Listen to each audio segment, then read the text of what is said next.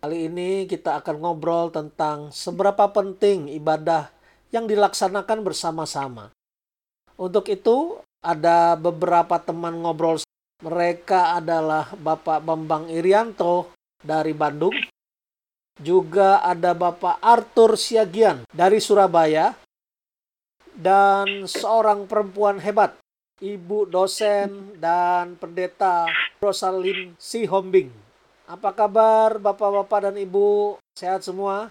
Sahabat, tidak semua orang Kristen menganggap persekutuan di hari Minggu sebagai sebuah ibadah. Banyak orang Kristen yang berpikir perjanjian baru tidak pernah menyebut bahwa persekutuan rutin gereja sebagai ibadah atau kebaktian. Maka mereka beranggap bahwa adalah keliru kalau kita menganggap persekutuan minggu itu sebagai sebuah ibadah. Ada lagi yang berpikir bahwa ibadah hanya merujuk pada tindakan liturgis dan bukan seluruh kehidupan seseorang. Tapi di sisi lain, ada lagi yang berpikir dan beranggapan bahwa ibadah itu adalah seluruh hidup dan kegiatannya. Nah, anggapan seperti ini kelihatannya tepat dan memang benar, tetapi kalau kesimpulan akhirnya dari pemahaman ini adalah seseorang tidak perlu lagi beribadah secara khusus pada hari Minggu karena setiap hari bekerja, mengurus rumah tangga, sekolah, dan itu adalah ibadah. Nah, orang-orang Kristen yang berpikir demikian ini, sahabat, memutuskan bahwa bukanlah kewajiban mereka untuk datang beribadah bersama-sama orang Kristen lainnya pada hari Minggu khususnya. Pemikiran dan tindakan seperti mereka ini sudah ada jauh sebelum masa pandemi. Bahkan dengan adanya pandemi dan adanya ibadah online, maka sepertinya bagi mereka ini adalah sebuah pengesahan bahwa adalah benar dan tepat untuk tidak beribadah bersama-sama. Nah, harapan saya dengan ngobrol bareng kali ini, setiap orang percaya dapat memahami dan menempatkan dengan benar ibadah online dan ibadah onsite atau langsung bersama-sama sehingga kita dapat memuliakan Allah dan menjalankan kehendak Allah dengan benar. Nah, baik. Nah, pertanyaan yang pertama yang saya akan ajukan adalah sebetulnya apakah esensi dari ibadah itu? Nah, saya ingin uh, ke Pak Arthur dulu lah. Silahkan Pak Arthur. Uh, saya yakin bahwa ibadah itu esensinya adalah apa ya mempersembahkan hidup kita kembali kepada Allah. Uh, sebab dialah yang yang telah membeli hidup kita dengan mengorbankan Kristus Yesus putranya bagi kita semuanya. Jadi benarlah dari Pak Michael katakan bahwa sebenarnya seluruh hidup kita ini adalah ibadah. Sehingga apa pun yang kita lakukan, apa pun yang kita kerjakan, itu semuanya adalah itu kesatuan yang utuh yang kita persembahkan kepada Allah sebagai ungkapan syukur kita untuk anugerah yang sudah kita terima daripada dia. Tadi yang seperti Pak Michael sampaikan, Uh, tapi di sisi yang lain, orang-orang yang berapa punya pemahaman yang sedemikian, akhirnya menganggap bahwa ya, ibadah bersama-sama itu menjadi sesuatu yang nggak terlalu penting lagi.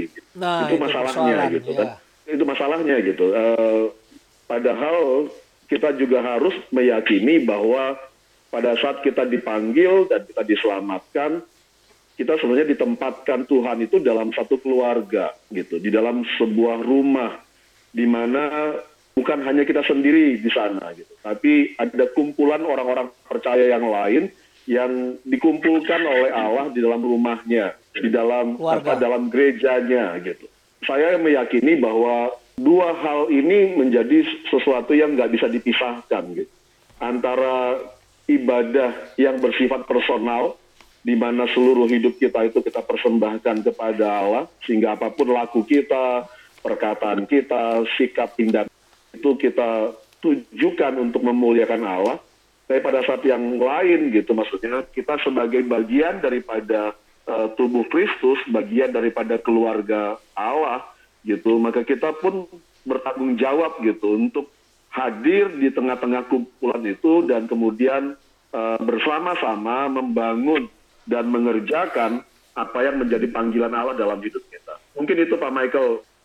Uh, menurut Ibu Rosalin, apakah esensi dari ibadah? Uh, terima kasih Pak. Uh, menurut saya bicara tentang esensi dari sebuah ibadah, uh, ibadah itu kan sebenarnya ucapan syukur kita ya karena kita sudah ditebus, dimerdekakan, diampuni, dan kita yang seharusnya nggak pantas, kita dilayakkan. Kematian Kristus itu sangat luar biasa bagi kehidupan kita.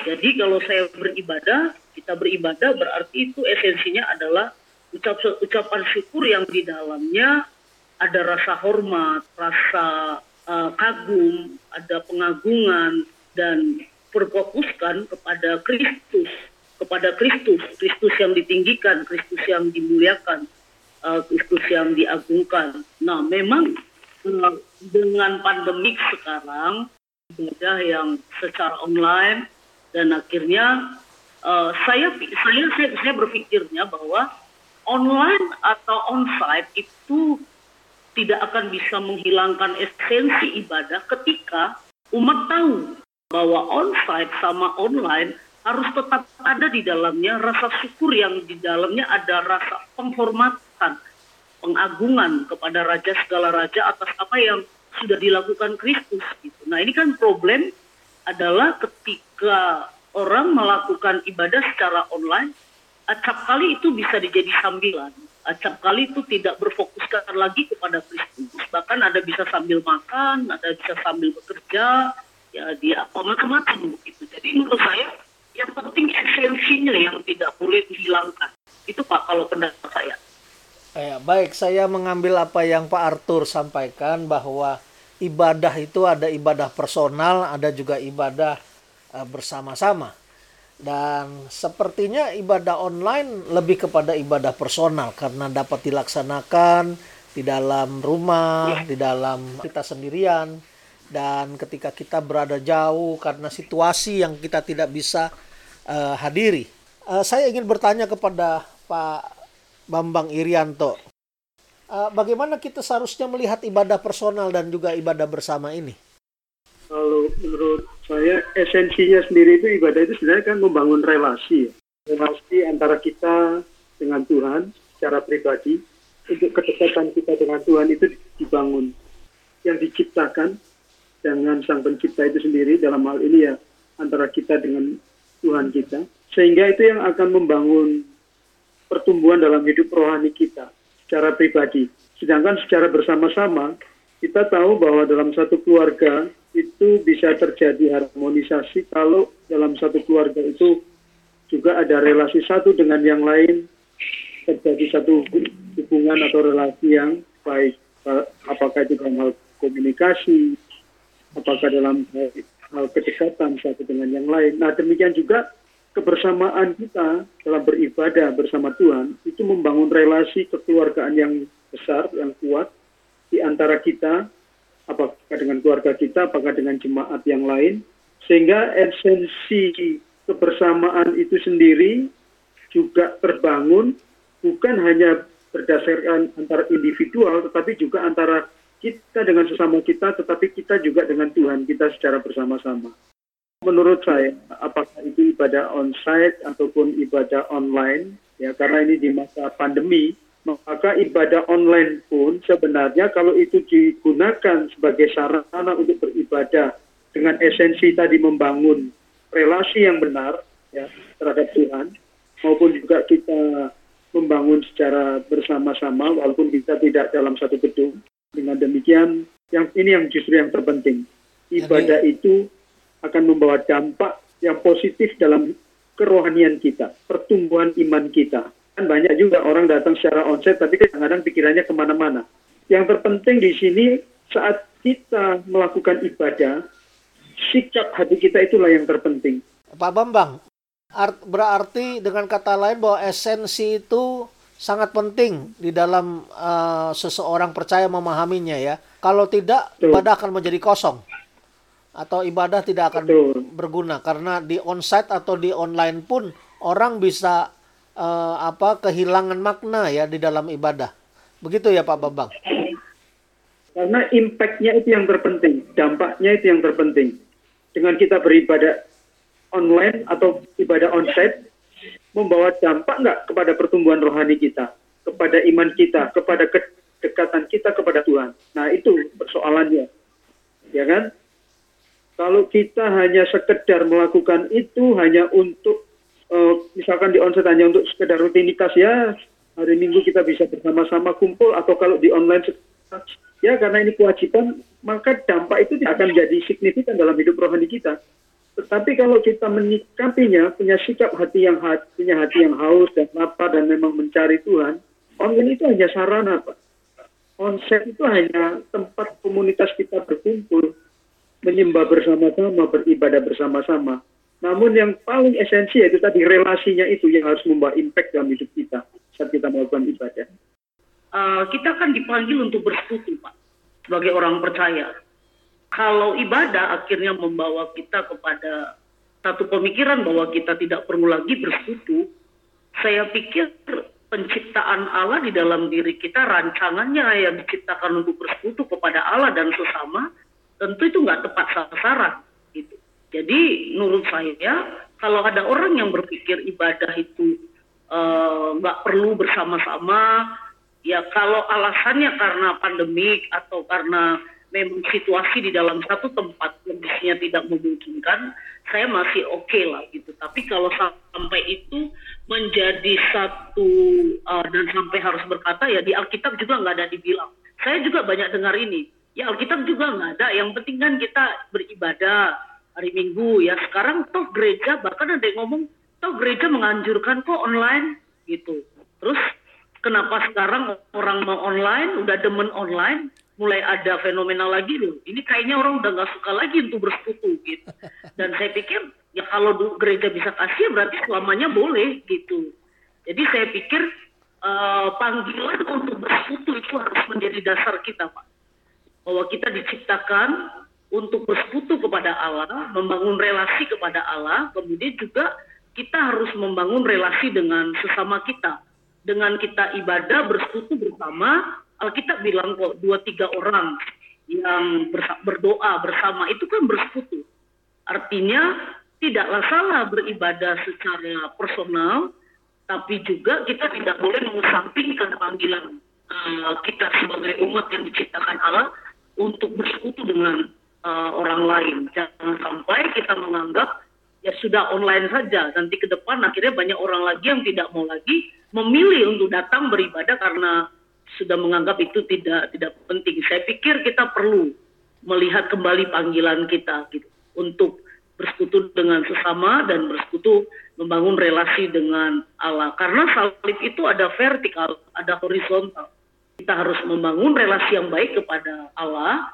Sebagai wujud kita bagus bersekutu dengan Allah, kita juga harus memiliki relasi yang baik secara horizontal uh, dengan sesama. Nah, bersekutu di dalam kita sebagai orang percaya itu tentu di dalam perkumpulan. Yang namanya bersekutu itu harus lebih dari satu orang, tidak personal. Itu menurut saya, Pak.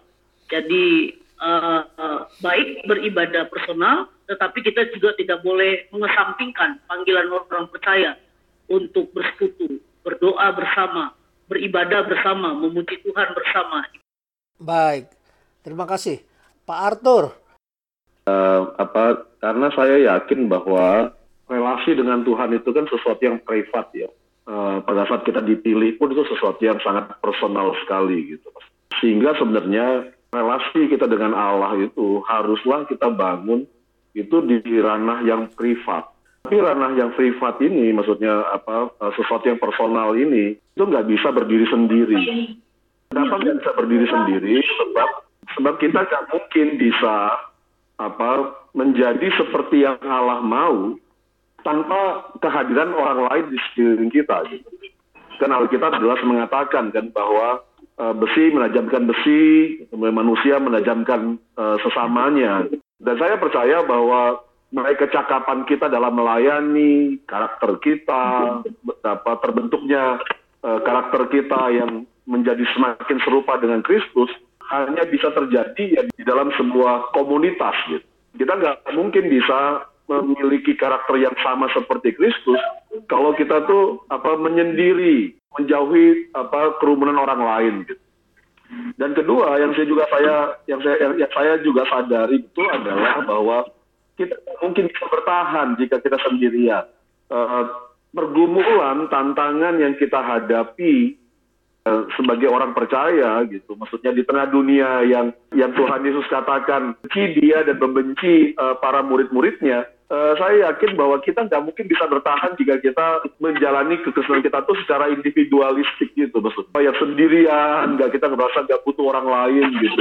Karena saya percaya bahwa uh, di dalam tantangan yang tidak mudah ini, uh, saudara seiman, kehadiran teman seperjalanan, menolong, memampukan, memberi kepada kita kekuatan untuk bisa tetap bisa tetap berjalan, tetap bisa bertekun dalam mengiring Tuhan gitu.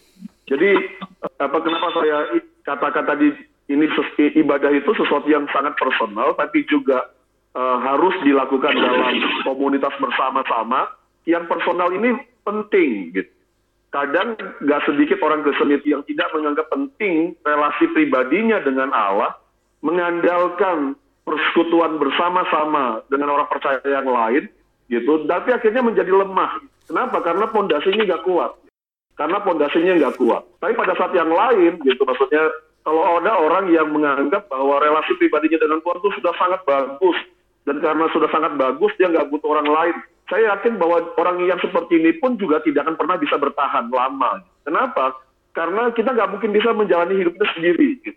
kita butuh komunitas kita butuh ada orang uh, yang berjalan seiring yang ber dan yang lebih penting lagi bagi saya adalah kehadiran teman-teman atau saudara seiman lain yang ada di sekeliling kita itu kan menjadi apa ya kayak lingkaran yang accountability-nya gitu maksudnya kan di mana uh, apakah saya sudah melakukan dulu apakah saya sudah benar atau belum bagaimana mungkin saya tahu bahwa saya sudah melakukan apa yang firman Tuhan katakan itu dengan benar kalau tidak ada orang yang memberi konfirmasi kepada saya kalau tidak ada saudara seiman yang mengkonfirmasi kepada saya. Saya juga mungkin nggak tahu bahwa saya mungkin tidak melakukan atau saya salah dalam melakukan. Kalau tidak ada apa teman saya yang yang mengingatkan saya, yang menasihati saya, yang menegur saya untuk kesalahan yang saya buat. Kenapa? Karena kalau kita sendiri ya, kita akan menganggap bahwa semua yang kita pikirkan, semua yang kita sudah lakukan, semuanya benar gitu. Padahal kan, apa yang kita anggap benar, belum tentu benar gitu. Itu kan benar menurut pendapat kita sendiri gitu. Itu sebabnya saya percaya komunitas itu juga menjadi sesuatu yang sangat penting sebab dalam komunitas itulah uh, kita akan bisa saling di apa ya uh, ya diingatkan, saling belajar bersama-sama, diasah, di, ditajamkan, kita dibentuk bersama-sama sehingga ke, ke kehidupan rohani kita itu bisa menjadi sesuatu yang bisa kita pertanggungjawabkan. Karena saya percaya bahwa iman itu bukan hanya dipertanggungjawabkannya kan kepada Allah saja, tapi iman itu juga adalah sesuatu yang kita harus pertanggungjawabkan kepada sesama kita juga gitu maksudnya. Itu saatnya apa sangat yakin ya bahwa e, dua hal ini nggak boleh dipisahkan gitu. Sehingga kalau kita menganggap bahwa yang privat itu penting, sangat penting, dan karena itu lebih penting daripada komunal yang, yang, yang komunitas maka yang komunitas itu bisa kita abaikan eh, nggak nggak nggak boleh ada orang Kristen yang berpikiran seperti itu saya tetap yakin bahwa dua hal itu adalah dua hal yang sama pentingnya karena Tuhan ingin kita bertumbuh secara pribadi dalam relasi kita dengan dia, tapi pada saat yang sama Tuhan juga menempatkan kita dalam keluarganya supaya kita bisa bertumbuh bersama-sama dan melalui kita, saudara iman kita yang lain pun juga bisa mengalami pertumbuhan bersama-sama di dalam dia gitu. Jadi merupakan tanggung jawab setiap orang percaya. Saya meyakini ya maksudnya kan sekarang ibadah online gitu. Tapi saya sangat yakin lah orang yang sekarang ini lebih fokus kepada ibadah online dan kemudian akhirnya menyendiri, saya yakin mereka nggak akan pernah bisa menikmati apa ya keindahan daripada ibadah itu sendiri. Kenapa? Karena salah satu keindahan daripada ibadah kan adalah apa Bambang Ir sampaikan ya relasi itu menjadi sesuatu yang penting gitu. Dan relasi itulah yang membuat uh, ibadah itu menjadi sesuatu yang memperkaya kehidupan kita, uh, memberi dampak yang besar dalam hidup kita. Kita bisa saja mungkin menikmati ibadah online di rumah sendirian gitu dan kemudian kita bisa berkata saya sudah beribadah gitu. Tapi saya sangat yakin gitu kalau hati kita tidak terkonek dengan uh, orang percaya yang lain, maka saya percaya satu kali apa yang kita tonton itu akan membuat hidup rohani kita menjadi keren. Kita tetap harus terhubung dengan saudara seiman yang lain. Gitu. Minimal kita mendoakan mereka. Minimal kita mengingat mereka dalam doa syafaat kita. Minimal kita menghubungi mereka untuk menanyai mereka kabar atau kita sharing tentang berkat yang kita dapatkan. Dan saya percaya jika kita mau terus membangun relasi dengan sesama di dalam situasi di mana kita harus beribadah secara online, saya percaya kita tetap akan bisa menikmati kesegaran eh, yang baru eh, di dalam ibadah-ibadah yang kita ikuti secara online. Itu Pak Michael yang bisa saya tambah, sampaikan. Saya juga berpendapat bahwa Alkitab memanggil kita juga untuk mengembangkan karunia-karunia Roh Kudus bersama-sama. Nah, itulah makanya diperlukan ibadah bersama juga. Karena di dalam ibadah bersamalah terwujud panggilan karunia-karunia Roh Kudus yang berbagai macam itu. Tidak mungkin seorang ibadah hanya personal dapat mengembangkan karunia-karunia Roh Kudus. Oleh karena itu, ibadah bersama juga punya peranan yang sangat sangat penting sekali ya yang tidak bisa ditinggalkan. Dan tentu saja pertemuan kita kali ini ingin menempatkan ibadah online dan ibadah onsite secara benar supaya setiap orang percaya dia bisa memahami dan menempatkan serta melaksanakan ibadah online dan ibadah onsite secara benar dengan porsinya masing-masing. Seperti uh, yang Pak Arthur, Pak Bambang sampaikan uh, dan Ibu Rosalin uh, sampaikan bahwa karunia-karunia bekerja uh, relasi juga ada panggilan untuk saling menguatkan, saling melayani, saling mendukung. Saya ingin bertanya nih kepada Pak Bambang kalau begitu sebetulnya mengapa ibadah online itu muncul selain tantangan daripada masa pandemi ini? Saya percaya bu mengapa ibadah online itu muncul sebenarnya sebelum masa pandemi ini di ya kebetulan kami di Bandung itu sudah menggunakan sarana internet untuk melakukan streaming ibadah. Jadi ibadah kita setiap hari Minggu itu di streamingkan ke website, dibuat apps-nya, dibuatkan websitenya, dan itu untuk mempermudah siapa pun bisa mengakses ibadah kami pada hari Minggu. Jadi jauh-jauh sebelum pandemi itu kami sudah menggunakan fasilitas ini dengan tujuan yaitu bagi jemaat-jemaat yang tidak bisa beribadah pada hari Minggu. Yang pertama, mereka apakah sedang tugas keluar kota atau mereka sedang ada pergi ke mana bersama keluarga. Mereka tetap tidak ketinggalan untuk bisa beribadah secara langsung melalui online dengan jam-jam yang sudah diatur sedemikian rupa. Sehingga tidak ada alasan bagi jemaat untuk berkata bahwa mereka tidak bisa beribadah karena sedang pergi ke kota dan lain sebagainya. Karena tugas-tugas kantor dan lain sebagainya. Mereka bisa tetap beribadah sesuai dengan jam yang ada. Itu yang pertama. Yang kedua eh, ibadah online dibutuhkan, yaitu sebagai sarana juga untuk orang-orang yang membutuhkan ibadah di luar gereja kita, siapa pun itu, yang mereka tidak berkesempatan untuk bisa hadir secara on-site. Jadi siapa pun bisa mengaksesnya. Dan kalau kebetulan itu ada mereka uh, tinggalnya di Bandung dan mereka juga tidak pernah ke gereja mana-mana, maka uh, ibadah online ini sangat efektif juga sebagai sarana penjangkauan orang-orang yang sekian lama nggak pernah beribadah. Jadi menjembatani mereka yang pada akhirnya mereka tertarik dengan apa yang sudah mereka lakukan melalui ibadah online itu dan mereka banyak yang datang juga ke gereja karena tahu ada ibadah website ibadah online. Mereka mengikuti akhirnya mengikuti pemuritan dan ditabis hingga ditabiskan menjadi jemaat yang awal-awalnya justru tahunya justru dari online. Mereka banyak yang nggak bergereja. Kebutuhan kedua, mengapa? Yang ketiga, kita tidak memungkiri era kita ini sekarang adalah kita hidup di era digital. Kebetulan saya juga pelayanan di multimedia, saya menangani multimedia. Di era digital ini kalau kita tidak bisa memanfaatkan sarana yang ada, maka sarana-sarana itu akan digunakan oleh orang lain yang bisa saja untuk apa saja, apa yang baik menurut mereka. Tapi belum tentu juga buat kita anak-anak Tuhan. Karena kalau kita masuk di internet sekarang, kita bisa surfing apa saja di sana ada, mulai yang buruk sampai yang los, sampai yang bagus pun juga ada. Nah, kalau kita sendiri tidak menggunakan sarana ini sebagai sarana untuk uh, ya penginjilan, pengabaran kabar baik, maka di era yang digital ini kita akan kehilangan momentum. Kita tidak akan bisa memanfaatkan semaksimal mungkin karena tidak dipungkiri internet ini sekarang bukan barang yang baru ke sampai ke pelosok-pelosok bahkan ibadah yang dilakukan secara onset itu bisa menjangkau tempat-tempat yang tak terjangkau.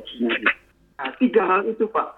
Menurut saya yang harus kita sikapi bahwa memang kita membutuhkannya asal digunakan dengan benar dengan tepat sesuai dengan tujuan yang mulia maka ibadah online dibutuhkan oleh siapa pun.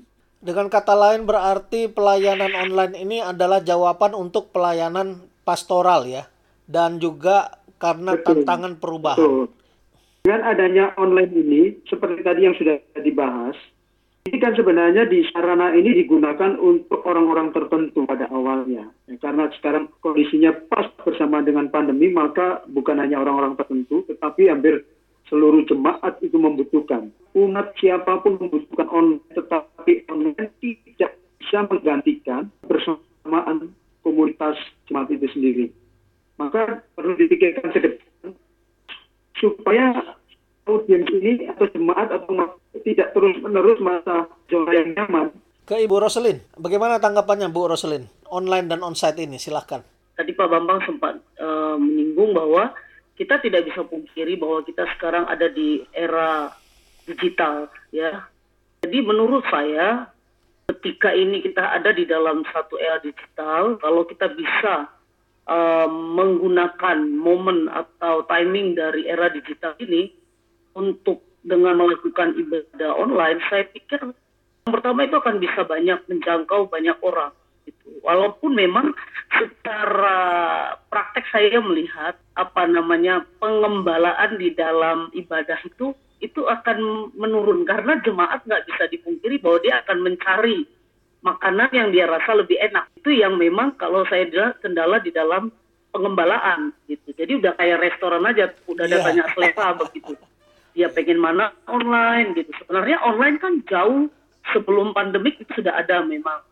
Tetapi memang ketika ada pandemik ini menjadi seperti uh, seluruh hampir seluruh gereja ya melakukan ibadah online. Dan saya lihat dengan ibadah online ini orang-orang yang tadinya ini ada beberapa yang saya lihat misalnya dia nggak pernah gereja atau malas karena misalnya waktu ibadah atau gimana akhirnya orang tersebut punya kesempatan untuk bisa mendengar firman Tuhan, untuk uh, bisa mendengar Injil. Jadi menurut saya online bisa jadi satu sarana untuk memberitakan kabar baik kepada banyak orang, kepada banyak lapisan. Artinya dia tidak harus lagi pergi ke gereja. Dia bisa mendengar uh, nama Kristus, dia bisa mendengar kabar keselamatan.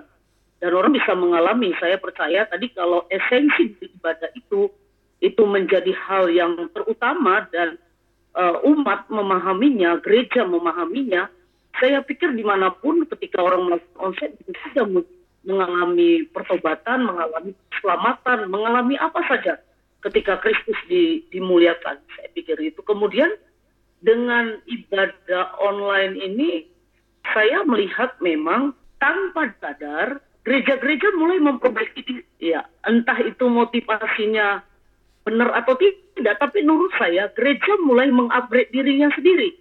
Saya contoh yang sama ini mungkin media, multimedia yang tidak menjadi perhatian bagi para gembala, mau nggak mau para gembala harus mengupgrade sesuai dengan zaman di mana ini sudah merupakan kebutuhan karena tanpa disadar memang kita nggak harus kayak uh, ya siapa yang dianggap menarik orang akan cari itu. Jadi menurut saya yeah online ini bisa jadi satu sarana bagi gereja untuk memperbaiki diri.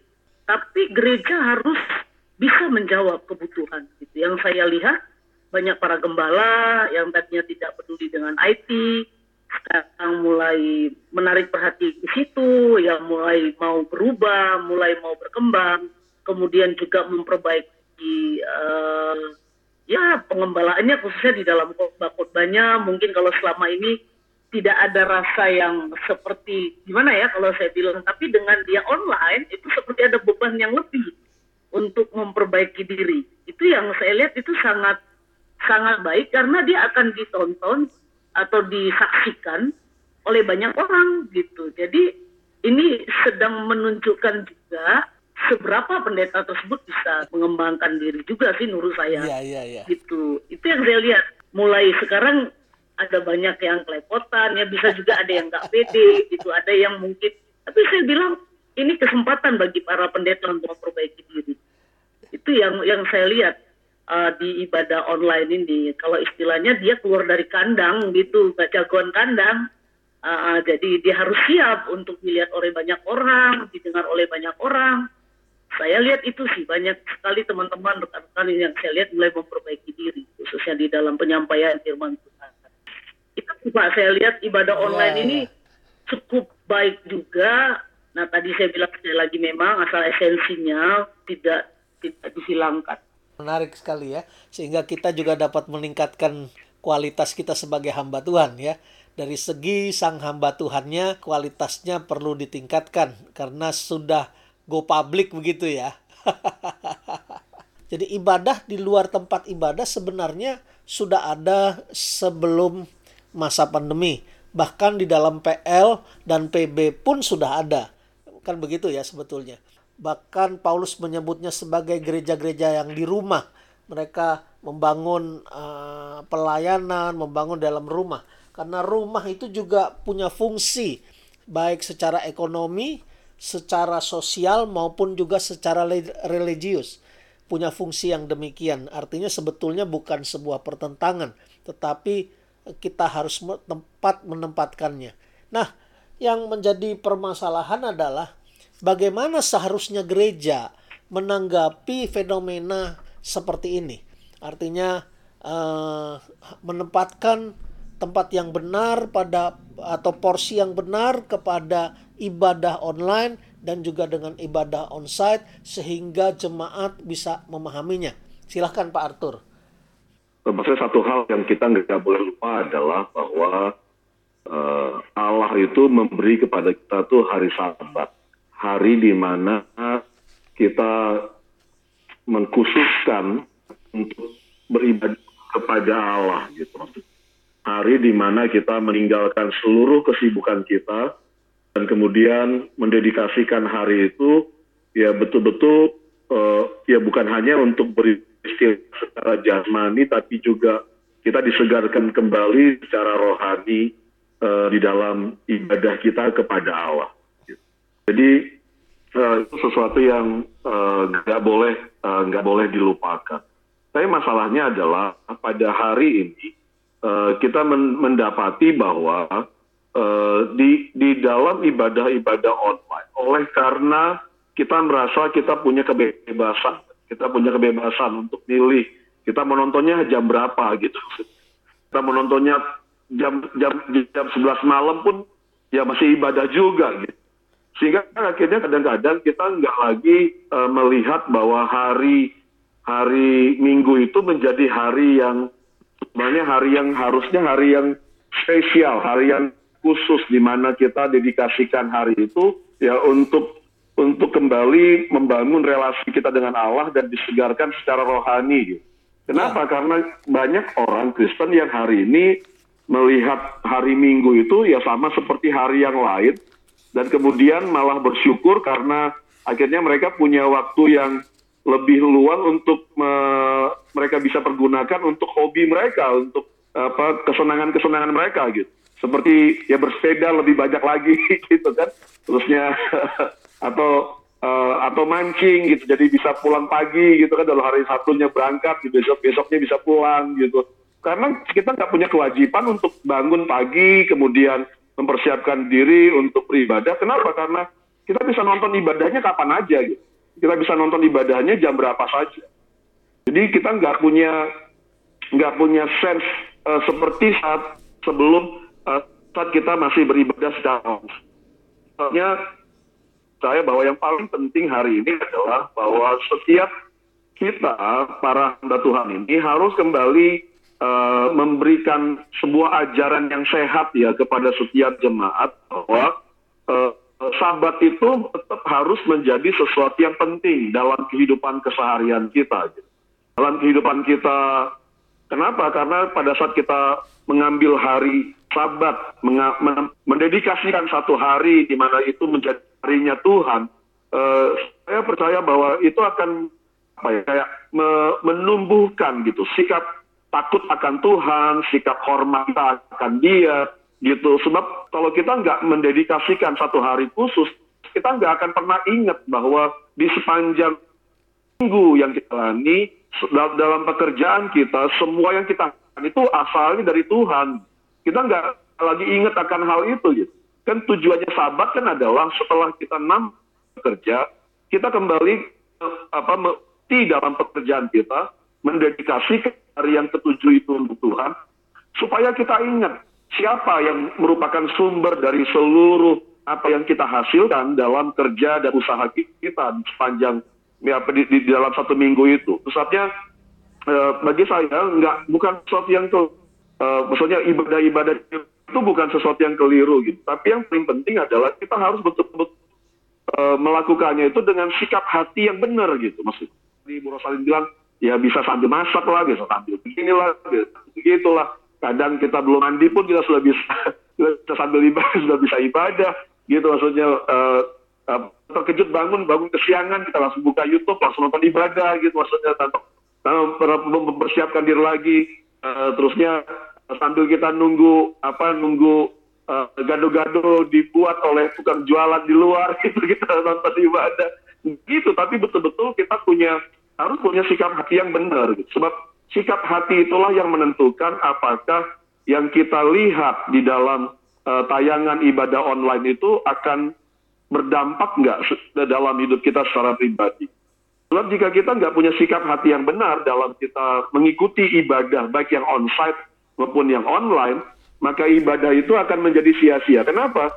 Karena sikap hati yang benar itulah yang membuat uh, Kristus kehadirannya, kuasanya itu akan akan berdampak dalam hidup kita. Ibadah kan seperti yang Ibu Rosalina bilang kan, ibadah itu kan esensinya adalah Kristus kan.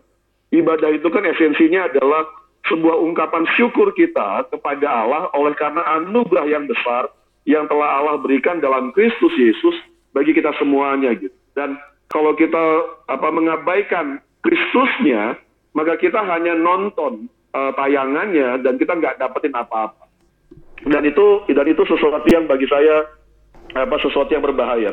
Karena hari ini tanpa sadar ada banyak orang itu yang mengikuti ibadah tapi hidupnya menjadi kering. Mereka tiap minggu rutin apa, nonton tayangan ibadah online, tapi hidup rohani mereka tuh kering. Dan bagi saya itu sesuatu yang menyedihkan. Kenapa? Karena sikap hatinya, mereka melakukannya tanpa disertai dengan sikap hati yang benar, yaitu mengagumkan Kristus, ucap penuh dengan rasa syukur untuk anugerah yang Allah berikan kepada mereka, dan karena sikap hati yang keliru, sikap hati yang tidak benar, yang membuat mereka kehilangan kuasa di dalam ibadah yang mereka lakukan. Uh, mungkin itu Pak Michael yang bisa. Tapi kemudian juga yang saya uh, tadi saya cari-cari kan di dalam kisah para rasul itu ada satu ayat yang mengatakan bahwa kisah Rasul 20 uh, eh, ayat yang ketujuh ya.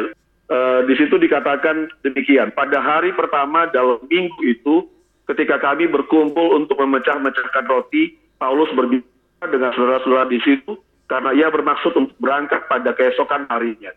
Jadi di situ dikatakan pada hari pertama dalam minggu itu. Dan itu kan menunjuk kepada hari Minggu gitu. Di awal kisah Rasul kita mendapati bahwa mereka itu berkumpulnya setiap hari mereka berkumpul setiap hari, mereka bertekun dalam rasul gitu.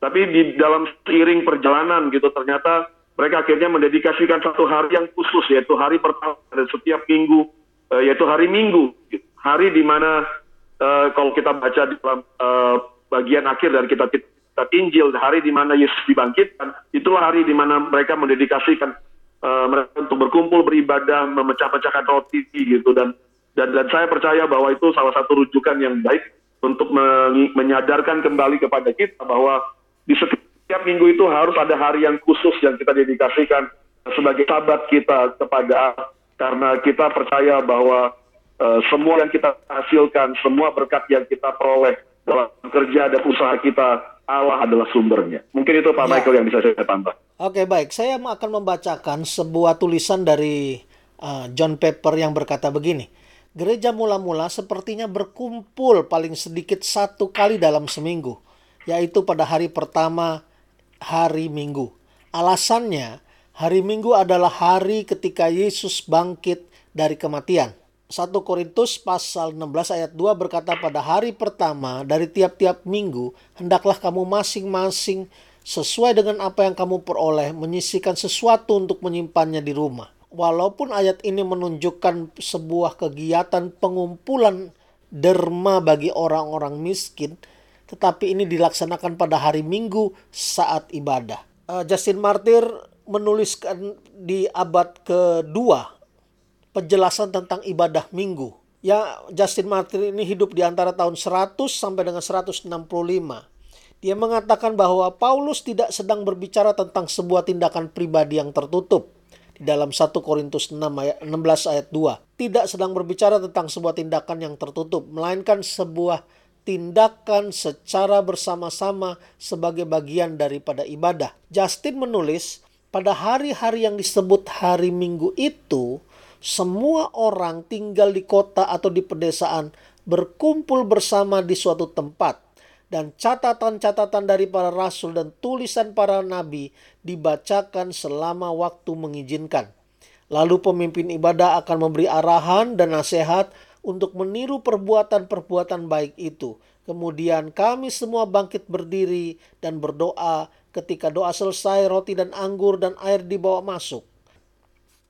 Nah, inilah ekses yang harus kita atasi bersama ya.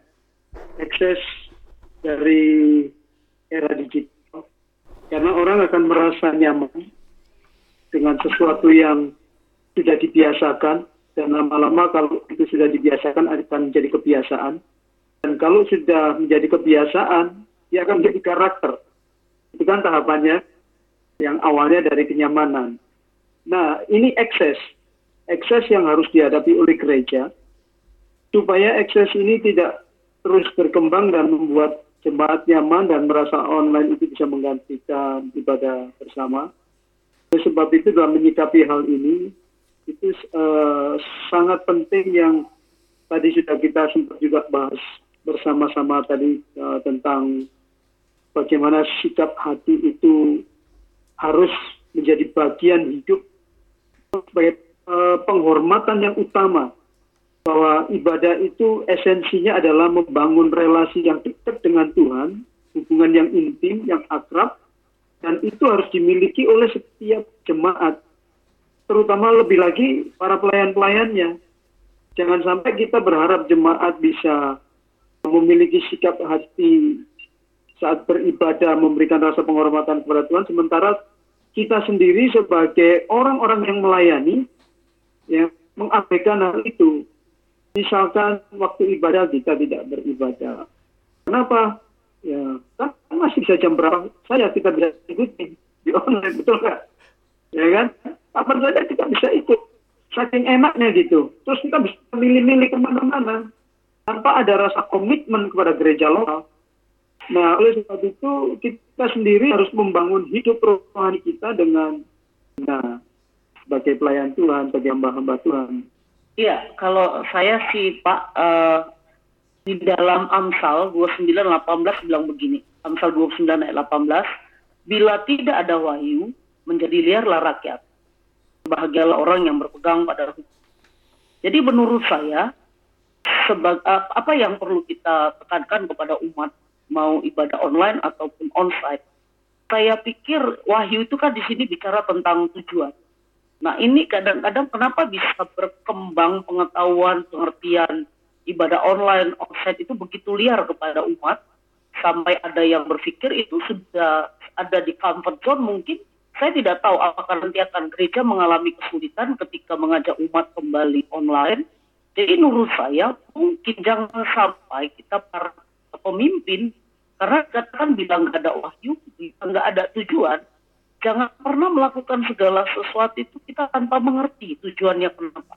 Jadi perlu ketika mau melakukan sesuatu atau ada perubahan atau ada sesuatu yang akan mau dilakukan oleh umat secara global, saya pikir gereja sebagai pemimpin supaya umat tidak uh, mengembangkan berpikirnya secara uh, pengetahuan sendiri dan akhirnya tindak masing-masing dengan pengetahuannya karena akan menjadi membuat uh, jemaat bias liar begitu. Jadi saya pikir perlu dibuat pengajaran-pengajaran sebelum hal itu dibuat. Ya artinya kita harus mengajarkan bahwa esensi ibadah itu apa, kenapa online, kenapa onsite gitu. Jadi mereka bisa mengerti kalau mereka lakukan itu tujuannya untuk apa, esensinya apa begitu. Kalau tidak, saya pikir ini akan jadi justru akan menjadi problem bagi gereja sendiri ke depan. Apalagi tadi kata Pak Bambang, kalau sampai ini menjadi satu karakter kebiasaan, orang sudah menganggap ibadah online itu ya sudah gitu ke depan nanti dia pikir ini oke aja gitu. Tidak usah lagi bersekutu tidak usah lagi bersama. Jadi saya pikir perlu satu pengajaran mempersiapkan umat untuk uh, melakukan ibadah online ini memahami esensi dari ibadah itu tadi kan kita bilang bersekutu bersekutu kepada Allah bersekutu kepada sesama itu tentunya ini perlu gereja berbicara lebih banyak kepada hal-hal dari esensi ibadah itu sendiri. Jadi kita tidak sibuk kepada tren atau sibuk kepada entertain. Akhirnya karena gereja terlalu sibuk memikirkan entertain dari media yang akan ditampilkan, acap kali jadinya uh, jemaat akan mencari entertain mana yang terbaik. Jadi esensi dari ibadah itu sendiri tidak melekat kepada umat Kenapa saya harus online? Kenapa saya harus onsite gitu? Jadi umat melakukan sesuatu tanpa sebuah pengertian. Pokoknya ini lagi tren. Semua orang kayaknya hampir semua orang melakukan ibadah online.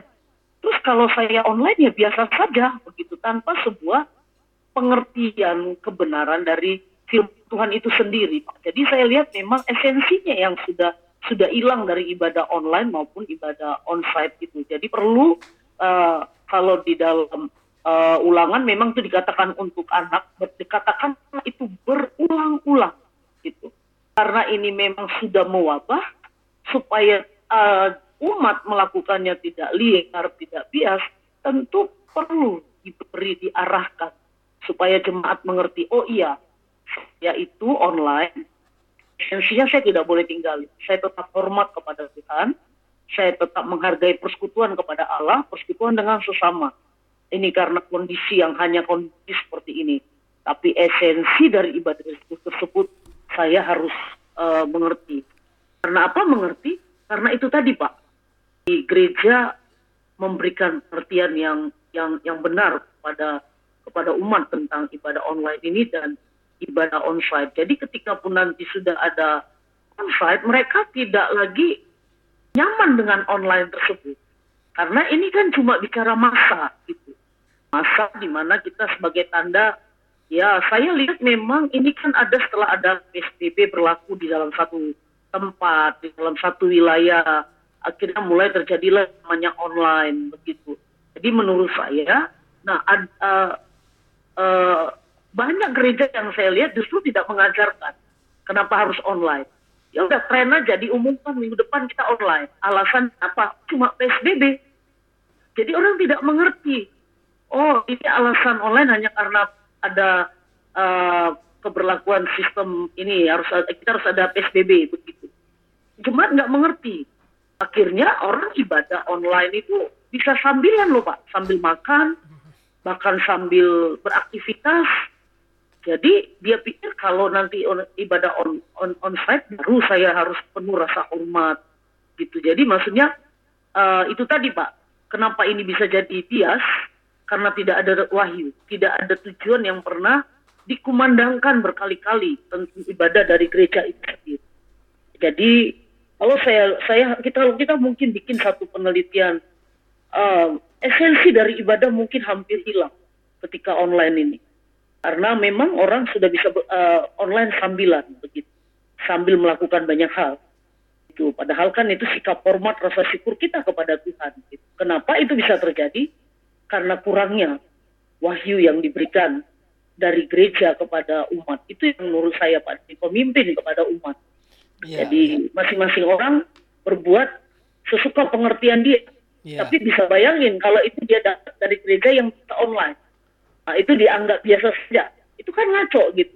Wah dia pikir ini ini online dari dulu ini gerejanya apalagi standarnya ukurannya pakai kasak mata manusia gerejanya gede juga kok ukuran pertumbuhan dia bilang semuanya bertumbuh juga kok karena tidak ada indikator tidak ada kenapa tidak ada indikator tidak ada pengajaran dari gereja jadi gereja bias semua orang mengukur sebuah pertumbuhan kan berdasarkan jumlah, berdasarkan uh, banyaknya orang itu kan.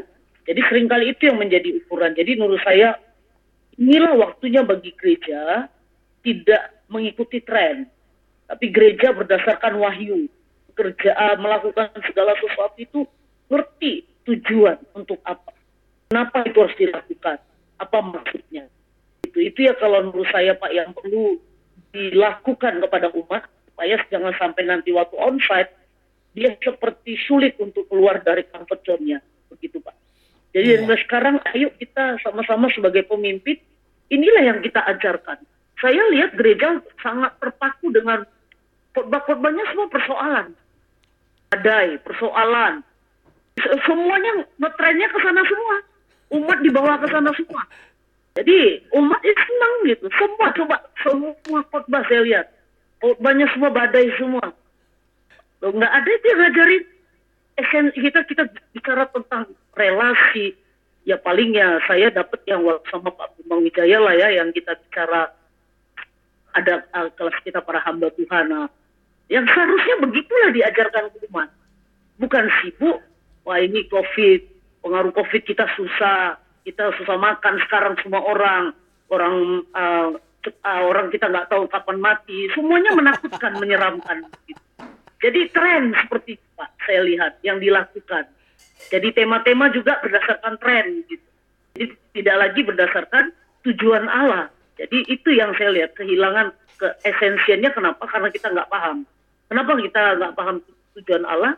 Eh, ketika kita tidak paham tujuan Allah, kata Amsal, menjadi liarlah rakyat. Gitu. Itu Pak yang saya uh, lihat dari hal-hal online dan onsite ini. Yeah. Terima kasih Pak. Oke, kita sudah ngobrol bareng tentang ibadah bersama adalah sesuatu yang sangat penting sekali. Sahabat, ibadah online dan onsite atau bersama secara langsung adalah layak untuk dilakukan oleh orang percaya. Keduanya memiliki nilai yang berbeda dan tujuan yang berbeda pula. Namun keduanya memiliki satu hal yang sangat penting, yaitu esensi dari ibadah itu sendiri. Esensi ini harus dipahami dan dilakukan oleh orang percaya sehingga dia sehingga ibadah dari orang percaya tersebut memiliki nilai yang kudus dan indah. Apa yang menjadi esensi dari sebuah ibadah? Esensi dari sebuah ibadah adalah agar kita dapat mengenal, menghargai, dan menunjukkan nilai dan keindahan Allah yang tertinggi, yaitu Allah Tritunggal yang diberitakan oleh Alkitab, menghargai atau menikmati aneka kemuliaan Tuhan. Itulah esensi dari ibadah yang sesungguhnya. Mazmur 147 ayat 1 berkata, Haleluya, bermasmurlah bagi Allah kita, itu baik, bahkan indah, dan layaklah memuji-muji Tuhan. Jadi sahabat, ibadah itu layak dan baik, bahkan indah. Itulah sebabnya kita diperintahkan untuk beribadah karena indah dan layak. Sahabat, dalam keanekaragaman umat yang beribadah bersama, itu mewujudkan keindahan memuliakan Tuhan. yang tidak ada di dalam ibadah personal atau online. Umat Tuhan dipanggil sebagai sebuah keluarga, tara, tubuh, mempelai, dan bait Allah menunjukkan bahwa umat Tuhan harus memiliki kebersamaan dan kesatuan, keterikatan satu dengan yang lain, dan itu tidak bisa dicapai dengan sendirian atau personal. Dalam ibadah bersama itu, sahabat, relasi kepada Tuhan dan sesama dapat dicapai, serta perintah untuk mengembangkan karunia-karunia Roh Kudus dapat dilaksanakan ketika umat beribadah bersama-sama, bukan ketika kita beribadah atau personal. Tentu saja, sahabat, ibadah online itu sangat berguna bagi tujuan penginjilan untuk orang-orang yang sedang tidak dapat beribadah secara langsung karena masalah usia, kesehatan, atau pada masa sekarang adalah saat pandemi atau keterbatasan-keterbatasan lainnya. Tapi ibadah online tidak dapat menggantikan ibadah bersama secara langsung. Ibrani 16 ayat 25 berkata, "Janganlah kita menjauhkan diri dari pertemuan-pertemuan ibadah kita." Sahabat, gereja sudah melewati berbagai pergumulan, kesusahan, kelaparan, aniaya, pandemi selama 2000 tahun lebih. Dan gereja berhasil melewati itu semua serta bertahan dan bertumbuh. Dan pasti juga gereja hari ini akan melewati pergumulan mengatasi pandemi. Terima kasih kepada Bapak Bambang Irianto, Bapak Arthur Siagian, dan Ibu Rosalin Sihombing, dan semua sahabat Tuhan Yesus memberkati.